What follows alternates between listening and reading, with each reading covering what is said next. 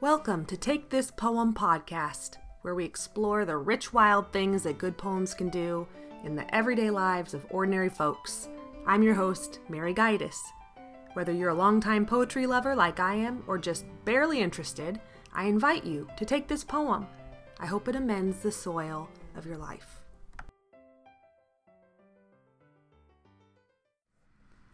Finding a Teacher by W. Merwin. In the woods, I came on an old friend fishing, and I asked him a question, and he said, Wait. Fish were rising in the deep stream, but his line was not stirring. But I waited. It was a question about the sun, about my two eyes, my ears, my mouth, my heart, the earth with its four seasons, my feet, where I was standing, where I was going. It slipped through my hands as though it were water, into the river. It flowed under the trees, it sank under hulls far away, and was gone without me. Then, where I stood, night fell. I no longer knew what to ask. I could tell that his line had no hook. I understood that I was to stay and eat with him. On a recent morning, I grabbed my cup of coffee and headed out to the sunny porch. And the sun only came to Oregon recently, so these sunny mornings are still very exciting. Sun comes up early. Went out there with my coffee, and my husband was out working on his novel that he's writing, just about finishing up the first draft. As I sat down, he asked something along lines of, What do you know about the legend of the Fisher King? And we started talking about that a little bit. I didn't know much we compared what was in the backs of our minds about it, and I remember something about a king who's wounded in his thigh, and that kind of might mean crotch, and he fishes. It's about what I could remember. Um, we had a fun time kind of trying to talk about it. I'm going to break my usual rule that I have for myself, which is not to read to you from Wikipedia because I figure you can do that yourself. but Ben and I went to Wikipedia to fill in the cracks on what we knew about the Fisher King legend, and it was helpful enough that I thought I would read a little bit about that to you today. So here it is. In Arthurian legend, the Fisher King, also known as the Wounded King or the Maimed King, is the last in a long bloodline charged with keeping the Holy Grail. Versions of the original story vary widely, but he's always wounded in the legs or groin and incapable of standing. All he is able to do is fish in a small boat on the river near his castle and wait for some noble who might be able to heal him by asking a certain question. In later versions, there's a wounded king and then his son is a Fisher King, so they split that into two different characters. But in earlier legends, it's the same person. So when I was speaking about it to Ben, I remember this is a legend that shows up in more modern books. The one I thought of was The Sun Also Rises, which I read about a year ago. A veteran has been wounded in some place in his um, groin area and will not be able to have children and is moping around Europe trying to find a reason to keep going. Okay, this is a very um, sleazy summary of Hemingway's book, but sorry. So I remembered that, but I didn't remember the part about a question. So when we read the Wikipedia together, I just thought that was so fascinating. I would think that maybe the Fisher King would have to be the one to ask the right question. But the thought that he was waiting, wounded, fishing, and waiting for somebody to come up and ask him the right question to heal him. There's just something wild and wonderful about that, and it reminded me of the poem that I read to you today.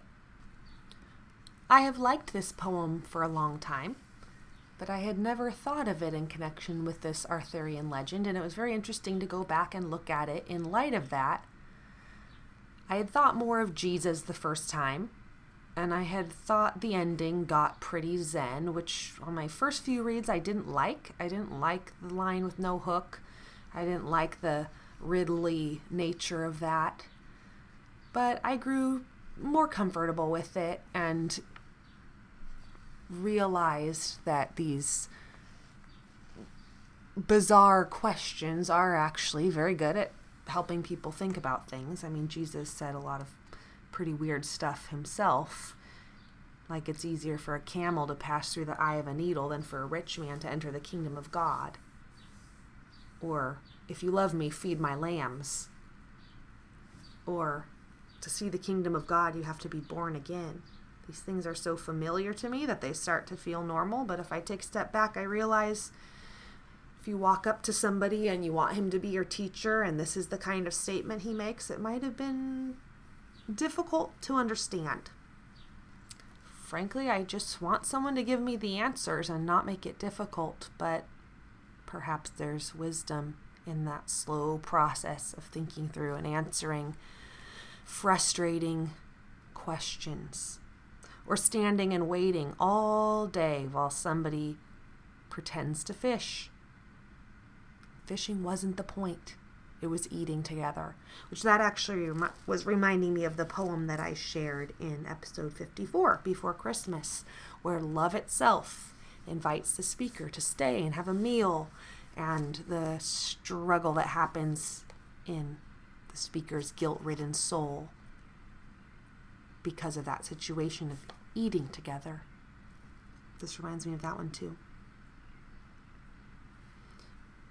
It's intriguing to me that both in the legend and in this poem, the question isn't ever given. I'm curious if there are retellings of the legend in which some questions are spelled out. That I'm glad I'm reading some legends of King Arthur to my children in this next year. I have it planned because maybe maybe that'll help answer my question. I am no Arthurian legend buff by any means, just curious.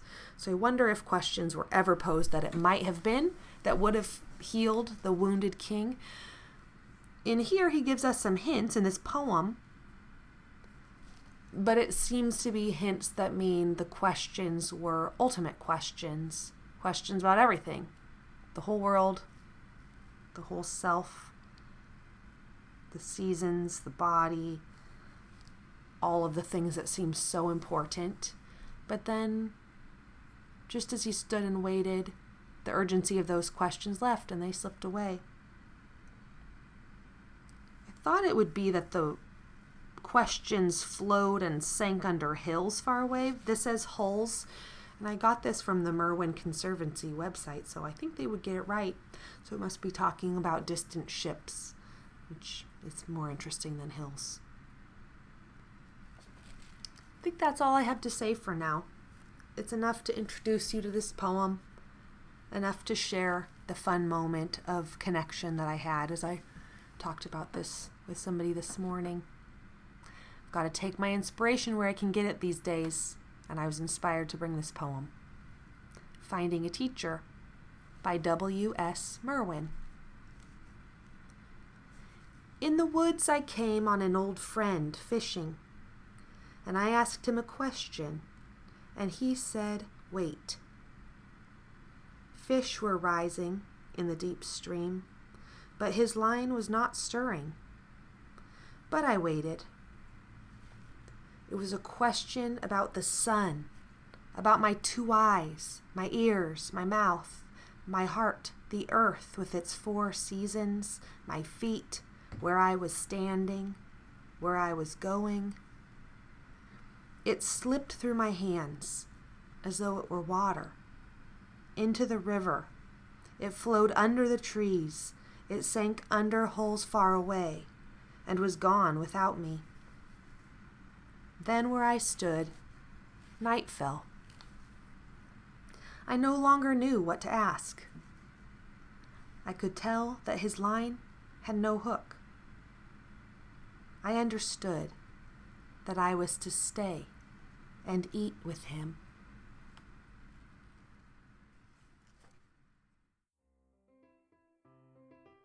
Part of my vision for this podcast was to have it be interactive. I pictured a virtual bonfire poetry reading where friends, family, local poets, and you can come together to warm our hands on some poetry.